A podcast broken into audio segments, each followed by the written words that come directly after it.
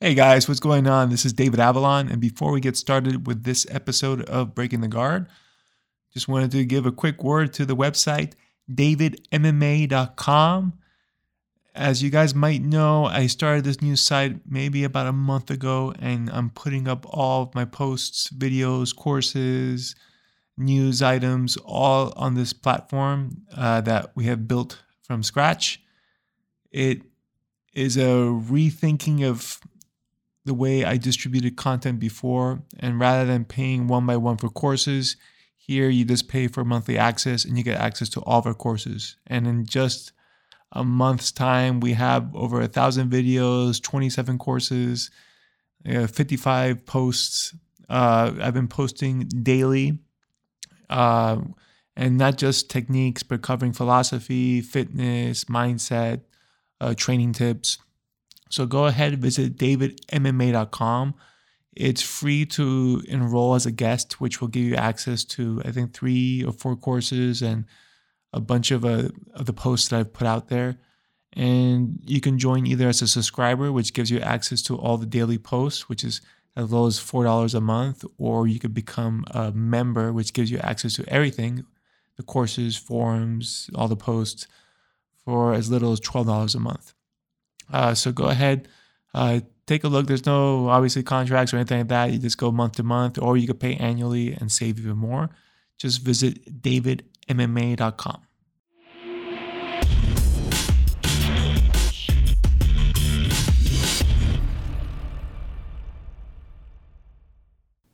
Hello, welcome to the Breaking the Guard podcast with your host, me, David Avellan. And on today's episode, we're going to talk a lot about the Fight Pass Invitational number five, which just took place yesterday on, on Sunday. And I'll talk about some of the results and the trends, particularly with how to break somebody in a grappling match or in a MMA fight. But uh, before we get into the Fight Pass Invitational, I do want to talk about one thing with Khalil Rountree. He fought in the UFC uh, last fight night of the year uh, against Anthony Smith dropped him. Uh, and it was a really uh, unusual thing where he had picked up a giant hammer fist and just held it like he had a hammer and he was going to swing and kill Anthony Smith because Smith was done. Right? He, his legs became jelly and then he couldn't stand. He was completely there. And it was almost like uh, Khalil was holding that hammer fist just to let the ref know, like, if you don't stop this, I'm going to be bringing the pain, you know. Unfortunately, the ref did stop it. Uh, and that was a real iconic moment. I think that that's going to be memed quite a bit in the future. Uh, but it was also good sportsmanship because he could have really drilled and you know destroyed Anthony there. So good win for him. And then he now he breaks into the top ten. He's been one of those guys who's been really scary for a long time. I mean, uh, uh, his kickboxing is pretty nasty. You know, he's got a lot of power. So if he lines up everything just right, you know, he could be a contender for that title. All right, so let's go ahead and move into the Fight Pass Invitational. As you can see, I'm a little bit sick. I'm just getting over it now. I was supposed to be there live, and uh, I ended up having to watch it from home, which is a bummer. But uh, a lot of good action that took place. Uh, what was interesting was the trend in this wasn't like a couple past Fight Pass invitationals where you would see like Big Dan hitting that uh, dog bar from a half guard or uh, Mason Fowler hitting arm bars and triangle chokes and all these submissions which are like more like what I consider like quick catches. Whereas in this Fight Pass invitational, it was more classical jujitsu where people were being broken down over time and then giving up the tap, right? Um, now, if we go through the individual results, the first fight of the night was Andy Varela versus Achilles Rocha. Uh, Achilles is the son of Wagner Rocha. He's 17 years old, but he's already a big guy as it is. And um, interesting matchup. Uh, not as much submissions as I thought there would be. I both of those guys usually go pretty hard to catch things, and uh, I figured it would be like a submission trade off, but it turned out to be kind of a, a more of a stale affair. Not a lot of submissions. I can't recall any significant ones. Um, some interesting scrambles. Like the very first thing that was kind of like uh, Andy went for a throw by, and then instantly off the throw by, Achilles Granby rolled out of it. It was like a really quick read, which was kind of neat. But other than that, not much happened. Now, one thing I have to say, they did change the rule set. Before they were doing EBI rules, basically. Um, regular time period, no points, no score, no nothing, and then overtime EBI starts. You know, so they opted for what they called hybrid ADCC rules, where they said the first, the regulation period, there's no points, but there are negative points. And they will give two warnings, and then they'll give a minus point for passivity um, or not progressing in the action. And uh, the overtime would be a scored ADCC style overtime with those minus points traveling, of course. So um, it was curious to see it because they turned out to give out a lot of minus points. I mean, it was an unprecedented amount of minus points. Uh, I think one match uh, they gave out seven minus points. So imagine, I mean, it was excessive. I know they were trying to perhaps do it more wrestling style, which to try to push the fighters. But at times, it just seemed like they were just giving them out just to give them out. Uh, and most of these guys who end up, I think there was very few people who actually scored points. It was just all minus points. So weird. However, it did seem that the people who were awarded the victory were the actual winner. So at least uh, there was some justice there. But let's keep going. So Achilles ended up winning that match.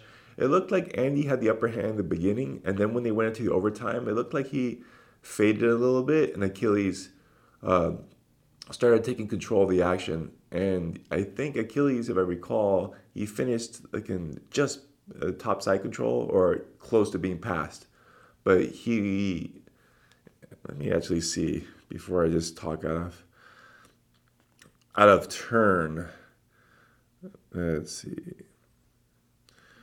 Yeah, he ended up winning by the guard pass. Yeah, so they both had minus points, and then Achilles won by two to minus one.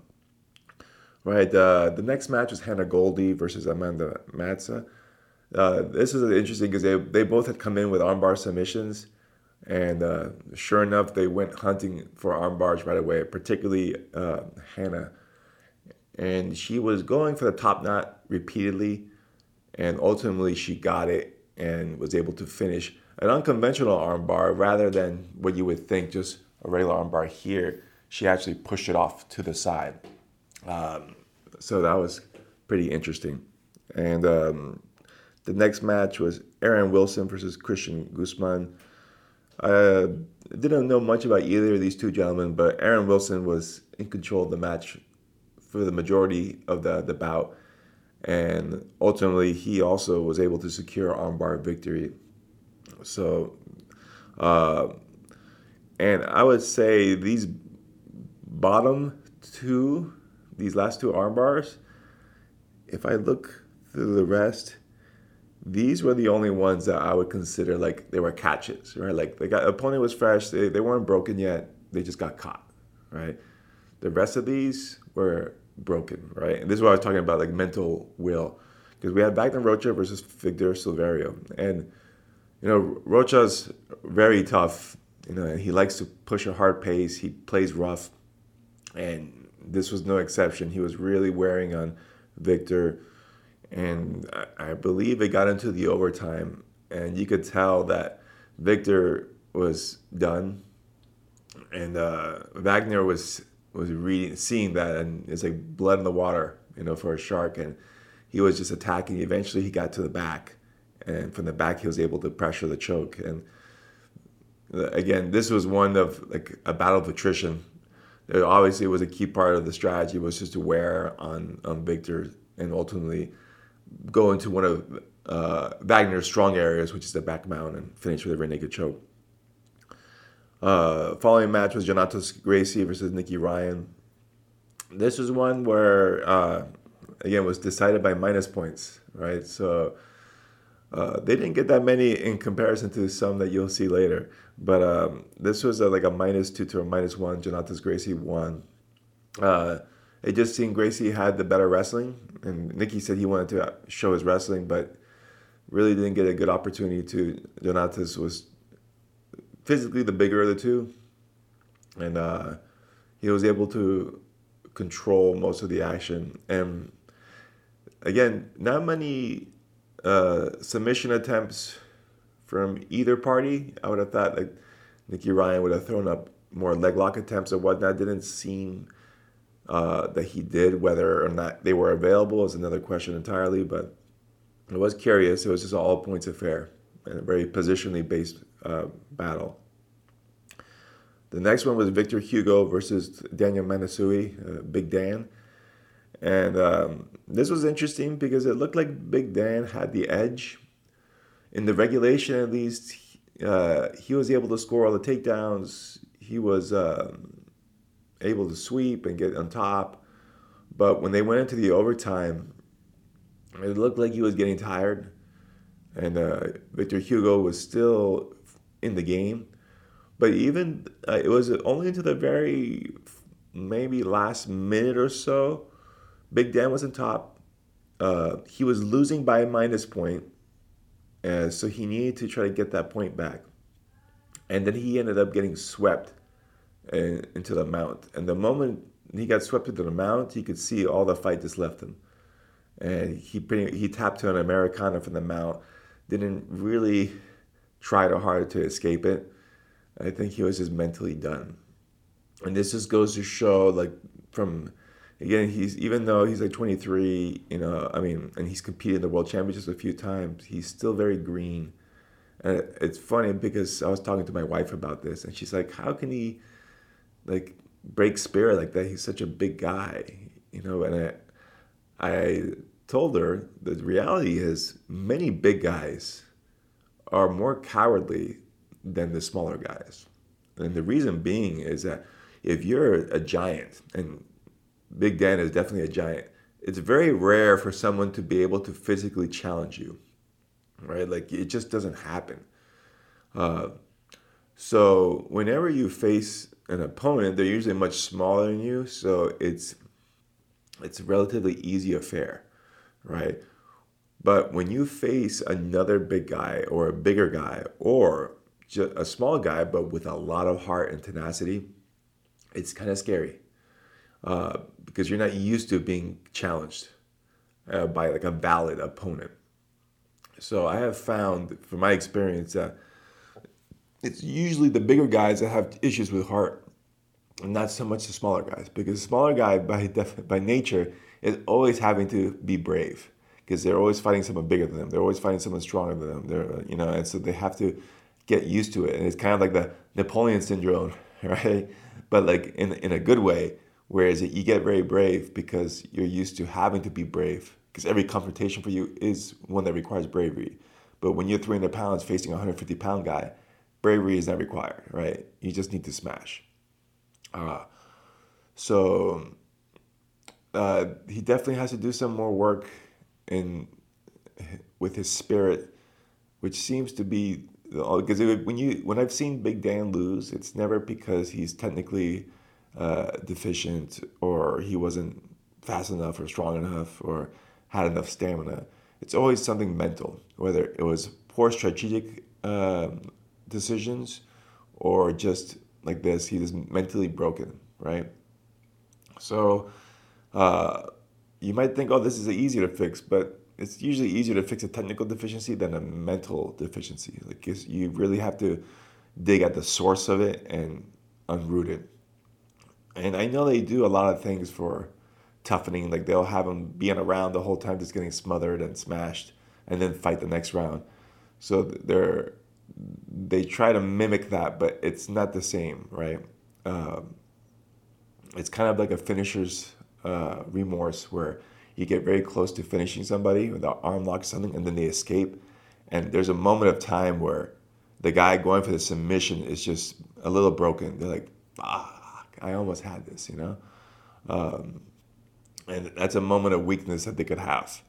So you have to frame yourself mentally in such a way that you're always um, game. Right? If you don't, if you didn't finish something, you did some damage, right? Or you made progress to getting to that finish because that opponent gave you a position. But uh, mentally, he has to uh, strengthen himself a bit. But again, he's still very young, so he's still got a lot of time. The next, Mason Fowler and Rysen Rita. Uh, Mason uh, is pretty phenomenal, right? And especially, as uh, Gordon pointed out in the commentary, in UFC events. He is undefeated as far as I know because he did a lot of submission on the underground events. He's won all of them. He's beat Craig Jones multiple times. He's beaten everybody that he, they put him against. And now in the Fight Pass Invitational, he won the last uh, heavyweight division, and then he's he ended up beating Rysen Rita pretty easily. Uh, ended up catching him with a Kimura, and this is another one where he kind of broke him, right? Like what was interesting is that Mason opted for a collar tie game from the standing position against, you know, the giraffe, excuse me, of a man, uh, Rita, which I'm not sure how he pulled it off because when you're facing someone that tall, it's usually pretty hard to enforce a collar tie game because they're literally on top of you. So one, normally you're gonna have to be reaching really high, which exposes your whole lower half, right? Um, and two, usually since they're on top, their collar tie is gonna be much heavier. Um, so I, I still don't get how he was able to do that. Whether Rita just didn't uh, respect the ties, because he did let them sit there you know, that's one thing that it's a very simple wrestling tactic which you should never allow, which is don't let your opponent put their hand on your head. Because even though this seems like it's not a big deal, I'm pulling on it. And if you know how to hang your weight on that, now it's like maybe 70, 80 pounds of weight on the back of your neck, which doesn't really do well with that type of weight. And you just wear it out. And once your neck uh, extension gets worn out, now head snaps just destroy you. And like it just tires you out completely because it's like the weak link of the chain you know? Uh, and that seemed to be the case here because mason uh, controlled his neck for a big part of the bout. And uh, he eventually took him down. I forget with what takedown he got him with. But once he took him down it was pretty uh, done deal. You know, he started working guard passing, passes guard, got to side control, and then was camping out from side control for a while. He was either looking for like a, a side triangle because he was playing like north south quite a bit, but I thought he was looking for the Kimura, and sure enough, he did get that Kimura, ripped it pretty quick, and uh, that was done. But Rita wasn't really mounting any defense once he got past. I think he knew he was dead in the water. And then uh, Mason called out Gordon Ryan, which was supposed to be his original opponent, and Gordon accepted. They did a face off and all that. So uh, that'll be good. It, it's the one match that Gordon hasn't uh, had yet, and they've been trying to do it. So it would be good to see it. I'm not sure how that would work out. I mean, surprisingly, Mason's pretty heavy. He was 237 for that bout. So I know a lot of people say Gordon's a lot bigger. Well, not really. Uh, Gordon, I think, weighed in at 223 the last time he competed. So, if anything, Mason has a weight advantage, which is kind of unreal. But if you look at Mason's legs, you can probably see why. He's kind of built like me, which he's got giant tree trunk legs. Uh, uh, so then the next match, Nick Rodriguez versus Yuri Simoes. This was a uh, one that almost could have been a catastrophe, and I'll explain why. Nick Rodriguez dominated from start to finish, regulation, overtime. He scored the ankle pick early on Yuri Simoes, passed his guard, mounted him, passed his guard, mounted him, yet somehow picked up a minus point. And since Yuri Simoes was like bottom mounted and you know in very compromised positions the whole time, he didn't rack up any minus points. So it was zero to minus one going into the overtime. And you know the commentators were also saying like if Yuri Simoes ends up winning this match by a minus point, it's going to invalidate this rule set because clearly the better grappler wasn't winning. And it only came in a, about the final minute uh, because, well, I think it got tied up. Yuri Simoes got a minus point, so it was minus one, minus one. And ultimately, uh, Nicky Rod got another takedown. It wasn't scored because his ADCC rules in the regular in the overtime, so he turtled. But then he was able to finally s- stick him out. And once he got them out, he got four, and then uh, that was all she wrote. So Nick Rodriguez ends up winning uh, three to minus two. So very good performance for him. Yuri Simoes, he's, he's a two-time ADCC absolute champion, and he's the current reigning uh, absolute champion. But um, and this is a rematch where I believe Yuri had beaten Nick Rodriguez, so a good rematch victory for him. And he's clearly coming to the top of the heavyweight competitors. Well, I'll talk about that in a little bit. The next and final match was Nicholas Meregali versus Felipe Pena, and this was definitely a match of breaking somebody. Now, uh, they started off, and again, uh, Meregali was pushing the entire time. and he was always moving Pena back. Uh, going for a lot of single legs. At one point, I think he hit, tried to do a counter Uchimata against Pena when Pena tried to single leg him. But it was a lot of forward pressure that he was applying. And I do believe that he took him down with a single leg, and then, yes, he did. And then um, got on top, a lot of guard passing pressure. Pena is very good at defending his guard by using that 50 uh, 50 to take, take their weight off of him. But uh, it started, you could see towards the end of the regulation, things were not going well for Pena. He was starting to get fatigued. And I, I think it might have been like minus one to minus two negative points for, or zero to minus one Felipe Pena, right? What got silly was in the overtime, Meregali was still pouring on the pressure, and Pena was clearly fading bad. He was getting run out of bounds multiple times. One of them, uh, Meregali had a single leg, picked it up high, and the out of bounds line, let's say, was here. Pena crawled and threw himself out of bounds as if like Meregali dumped him, which he didn't. And like, I mean, he threw him, and you remember this is on the stage, so it's probably about this high, you know, falling down, uh, just to avoid the single leg. And uh, as a result, they restarted him in that position, and Pena didn't want to restart. He kept fighting. It was about a minute of struggle and uh, Meregali is calling him out, saying he's just getting rest time, you know, because he's exhausted. The ref gave him a minus point just for the refusal to enter the position. He ultimately did, and then escaped right away.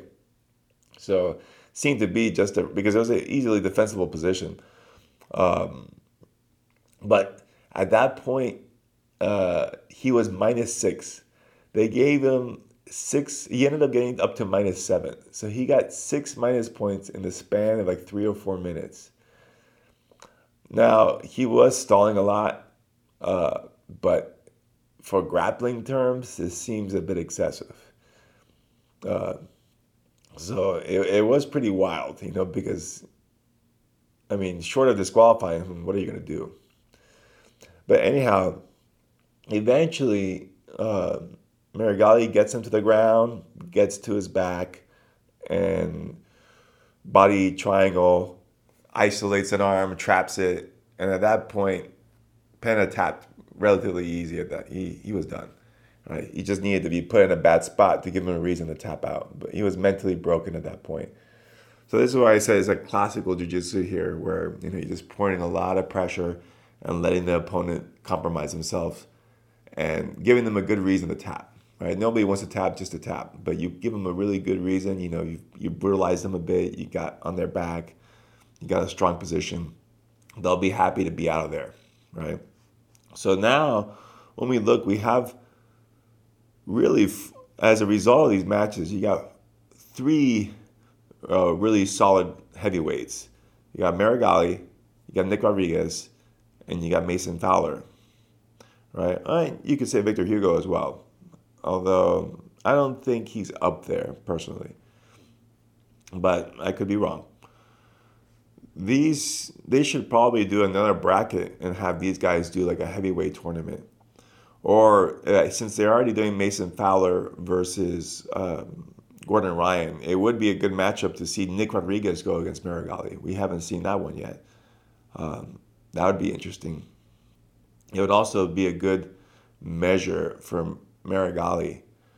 Uh, Nick Rodriguez has been the silver medalist in the heavyweight division every year, so uh, conceivably, if he can beat him, then well, that shows that he would be the champion if we, we did BJJ math, which we know doesn't always work out that right, but it would be a good match to put together. So I would say definitely that would be one to do. Now, as for the, the topic of the day, how to break somebody. If you watched Meregali versus Felipe Pena, or if you watched, uh, I would say, Wagner Rocha versus Victor Silverio, it's a good recipe for how to do that. You just have to constantly pressure somebody. This is something that I did early in my career because I wasn't technically strong. I I had a lot of stamina and a lot of drive and a lot of heart. But technically I was pretty weak early in my career. So the way I won was through unrelenting pressure. And you need a few things to be able to do that. One, you need cardio. If you don't have the gas tank to be able to push somebody the entire match and basically keep the match at your pace, right? What you don't want is somebody to take over the pace because then you lose the pressure game. You need to be the one in control of the pace and being able to apply it.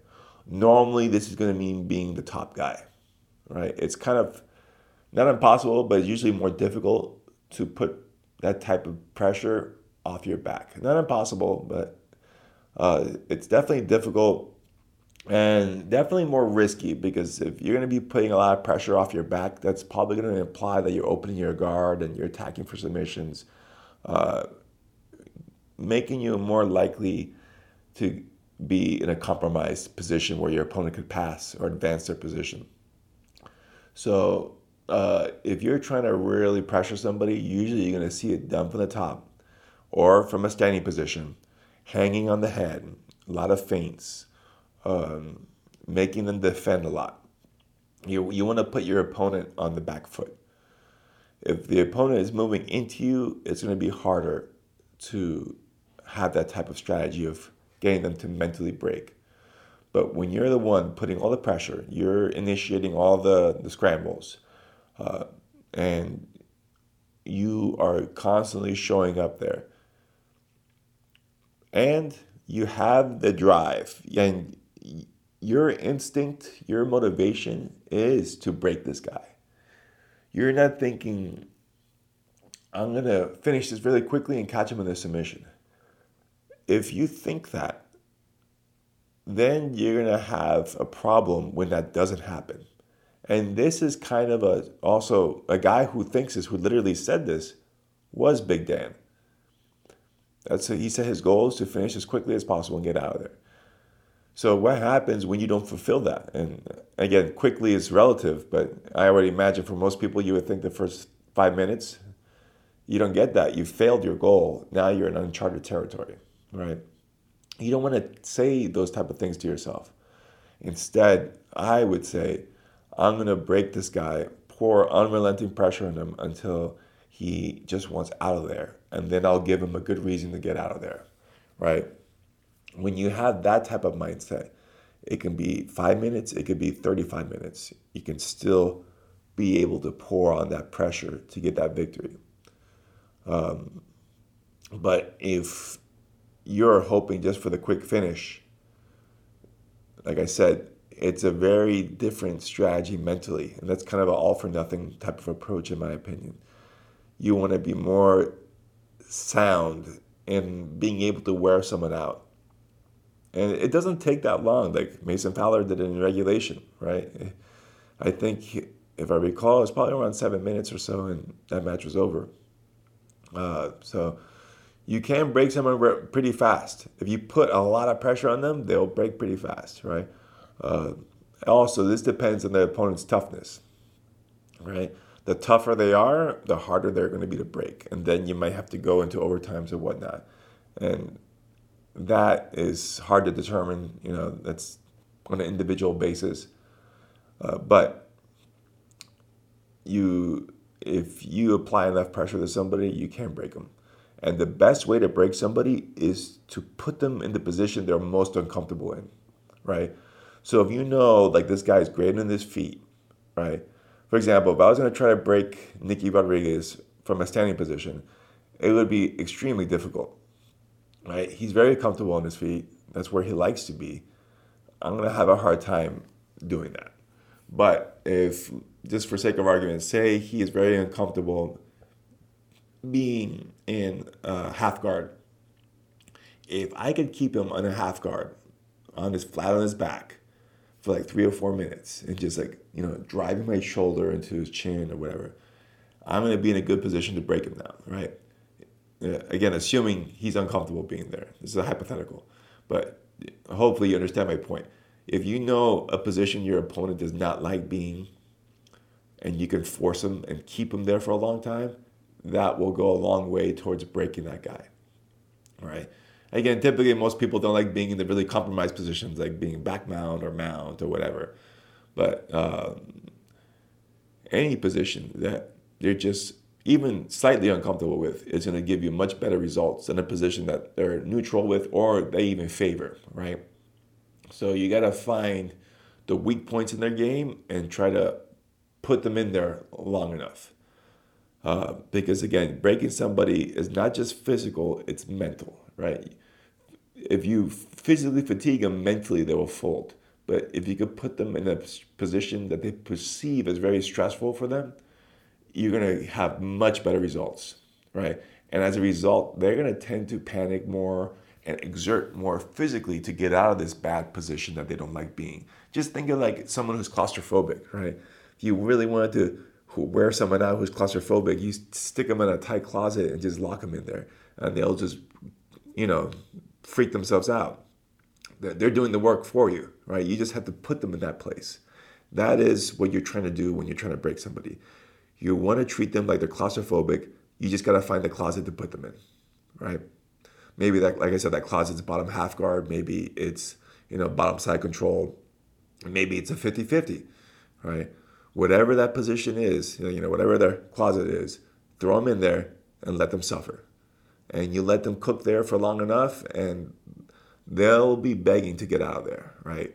As you can see you know like the, the Pena match is a good example. The you know the Victor Silverio versus Wagner Rocha was another good example of somebody that you know they just tapped like okay get me out of here. I'm done right? Um, so that's the goals, right? If we could just really sum it down I want to mentally break somebody and like I said, this is not the only way to win.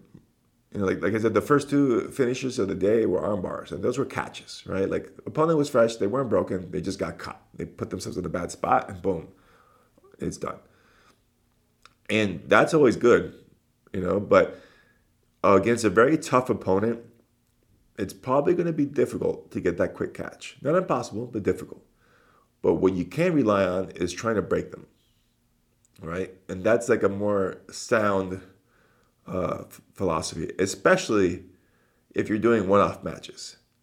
If you have like eight matches for the day, then you might, you know, thinking, well, grinding out eight people is going to be tough, right? Uh, stamina wise. But if you're doing a super fight or one off, grinding someone out is always an option, right? Uh, so it's a strategy, like I said, I've used many times. Um, the one that stands out the most is when I beat Xande Ribeiro in the ADCC Absolute 2007. I went into the match with a clear goal of wearing him out. I, I knew he was bigger than me, stronger than me, more technical than me, right? So I was like, the only way I'm going to win this is by wearing him out.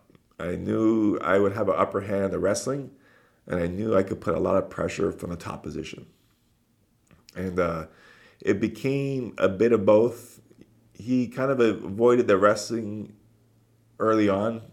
Uh, I think I scored an early takedown in the no score period, and then I put a lot of pressure from the top, and it was just lots of top pressure the whole time. You know, so didn't get any scores, but I was the one dictating the pace, and that match went 25 minutes, three overtimes. Uh, but I knew it was going to go deep. So uh, that was the, the strategy going in there, you know. And when you're facing a tough guy, that's what you can expect, right? And it's a like I said, a strategy that you can that can be counted on. If you know the positions you're strong at, the positions your opponent's weak at, you can utilize this to great effect. So, how to break somebody, all right? Hopefully that comes into use, right? Uh, and uh, you guys let me know what you think about that. I'll see you guys next week. Hopefully, my voice will be back to normal. Take care. Thanks, guys, for tuning in. I hope you enjoyed the episode. As always, please share, like, comment, all that good stuff, and uh, help us spread the word about breaking the guard. And of course, visit the website davidmma.com. Join. We actually host a podcast there as well. You might be seeing this, you know, on Spotify or some other uh, podcast platform. But we do have the video uh, hosted on davidmma.com, which is free to access. You don't have to enroll. So if you want to get it in video format, you can take a look at davidmma.com. Besides, that's where we have all the techniques, all the courses, all the other stuff that you've come to expect from me. You can get it at davidmma.com.